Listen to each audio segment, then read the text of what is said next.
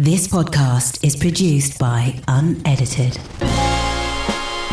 Hello and welcome to episode 181 of In the Moment with me, Alex Manzi. I'm a life coach who has previously battled with depression and anxiety, and I am here to help inspire you to find more clarity and happiness in life. And this podcast exists to help you with your mental, physical, emotional, and spiritual growth. And on this week's In Focus session, we will be discussing and revisiting the 1% rule. But before we jump in, I am really excited to announce that my book, The Search for Clarity, is out now. And the book shares my experiences and biggest learnings of going through living in a negative headspace to now living from a place of clarity and happiness and how you can do the same too. And the feedback I've had so far has been amazing. I'm really, really over the moon that there's over 100 copies out there in the world already, which is just incredible to me. So I want to thank everyone who's grabbed a copy, a copy so far and has been hitting me up with what they thought about the book. And if you want to get hold of your own copy or for more information on the book, you can simply head to thedreamersdisease.co.uk forward slash clarity or Kindle readers can get a version via the Amazon store. So this week, I wanted to revisit the 1% rule. And the reason I wanted to do that is because since I kind of first introduced the 1% rule back in episode 59 in an in focus session, I had a lot of feedback on it. And I've, you know, obviously mentioned it in a lot of different places. I mentioned it in my ebook, Daily Positive. I mention it in quite a lot of podcast episodes. I refer to it quite a lot. And there's a whole chapter in my book, The Search for Clarity, about the 1% rule. And it's the one thing that I always notice that people kind of feedback on and say, that is amazing. Like, can't believe I haven't heard that before. And I just felt like it's time to revisit the subject because, you know, it's something that I kind of really live my life by. And it's something that's really helped me through my life in terms of like when I was, you know, suffering from depression and anxiety to come through that I really applied the 1% rule to my day to day life and it's really helped me throughout. So I kind of wanted to give some more kind of context around it, share some more learnings I've made from it, and hope that you guys can kind of take that into your life too. So the 1% rule is about basically, it's a very simple principle of small daily incremental things that you can put in, in place in your life that is going to create change over the long term. So it's not looking to go from zero to 100 straight away it's about looking at going, okay, what are the small daily changes that I can make that are going to have a huge impact in the future and, and when you look back?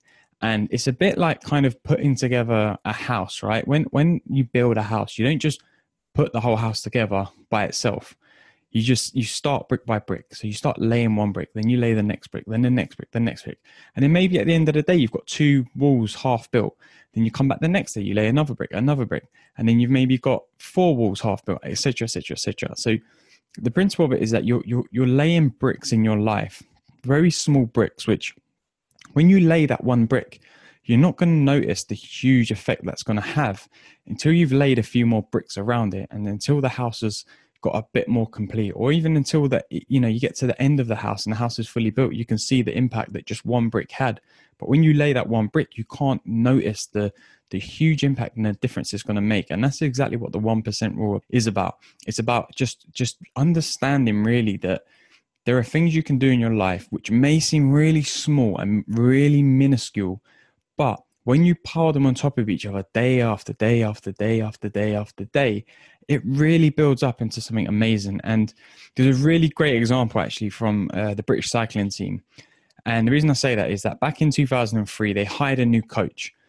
And the idea was, you know, they wanted to get this British cycling team, which was notoriously bad, to being like real contenders. And this coach, he brought in this idea of the aggregation of marginal gains which is basically like a tiny margin of improvement in everything that you do. And what he started to do is he started to look at everything, right? He started to look at um, what are the small adjustments we can make to the bikes, to the equipment. So they started tweaking the seats, the gears, the wheels, you know, slight changes to the helmets, the outfits that that the riders were wearing. But they didn't do it all at once. They did, you know, one change, and then they tweaked another change, and they tweaked another thing, and even started to look into like really unexpected things, like you know, testing different massage gels, you know, which one would provide the riders with a quicker recovery or what were the best pillows and mattresses for a good night's sleep. And what happened was, again, in isolation, what pillow and what mattress you're using for a good night's sleep, yeah, it's going to have some benefit, of course, but how is that going to benefit your cycling ability? Well, it's not unless you start to apply all of the other 1% to it. If you start to apply the, the changes to the gears, to the bikes, to the way that you train, to the times that you sleep, to the massage gels that you use, to how often you clean your hands to prevent, you know, catching, you know, germs. Like all of these tiny little things that they implemented, you know, hundreds of them, hundreds of improvements meant that the results that they wanted came a lot quicker than they expected. And then by 2008, the British cycling team kind of dominated the Beijing Olympics. And he did the same again in 2012. And then I think it was Bradley Wiggins went on to become the first British cyclist to win the Tour de France. And it's, it's stuff that was really kind of not really seen before from, from the British cycling team. And these small little changes, which in, again, in isolation, they don't seem like a lot. In isolation, they just seem like tiny, minuscule things. But when you pile them up on top of each other, day after day after day after day after day, the effects are huge. And what this goes to show is that there's nothing wrong with focusing on small steps, small daily achievable goals in your life. And that can be with your mental health, that can be with a business you're building, that can be with a project you're working on, that can be with your general happiness, that can be with your relationships. And you can apply the little 1% every day to what it is that you're trying to do, what it is that you're trying to build. Add that 1% in every day 1%, 1%, 1%. And over time, in fact, over a year, you'll see a huge difference, right? And the maths behind it is that, you know, 1% better every day for 365 days is figuring out, and I've already pre-written this, so I'm not working this out at the top of my head, by the way, is 1.01 to the power of 36 equals 37.78%. So over a year, you will have seen an increase in that one area or across your life or wherever it is in 37.78%. So if you're looking at it from a business term, if you're just in, improving your, your income by 1% every day, by the end of the year, you'll have a 37.78 um, margin compared to where you are at the beginning of the year. And again, look at that in any terms of your life. It doesn't have to be business, it doesn't have to be finance.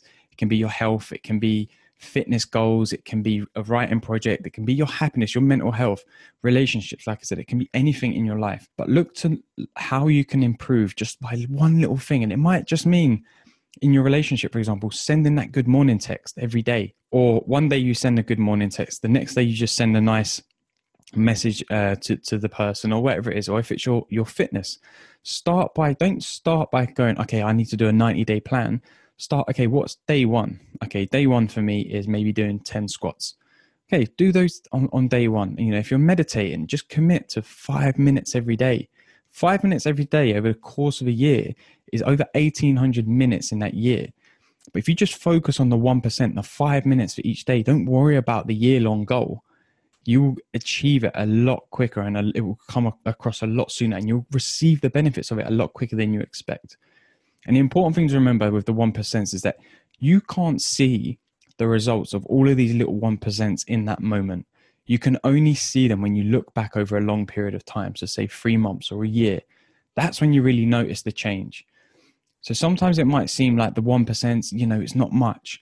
But when, like I said, when you pile that on top of each other, over the course of the year, you will achieve and realize and see amazing changes in your life. So I hope that episode's been useful for you. I really just wanted to, you know, revisit the 1% rule because, like I said, it's been something that I get so much feedback on. So I just wanted to provide some more information on it. I wanted to provide some more examples, some, some different areas where it can work for you. And I think it's amazing. Like in my life, it's changed so much from, you know, work projects to writing to, to my mental health to my happiness. Like, just a whole spectrum of things. And I think it's a really important message and a really important lesson to learn is how to use that 1% in your life every day. And if you've really found some value from this episode and you know someone who you think would really benefit from hearing it, then be sure to send the message to them. Send them the link, send them the screenshot, because it's important that we continue to spread messages like this. I started this podcast to help inspire a positive change, and you can also be a part of that by sharing the love today. As ever, you can connect with me on Instagram at I am Alex Manzi. Come and say hey, come and let me know what you learned from this episode. But until then, thank you for listening, and I will see you for the next episode. This podcast is produced by Unedited.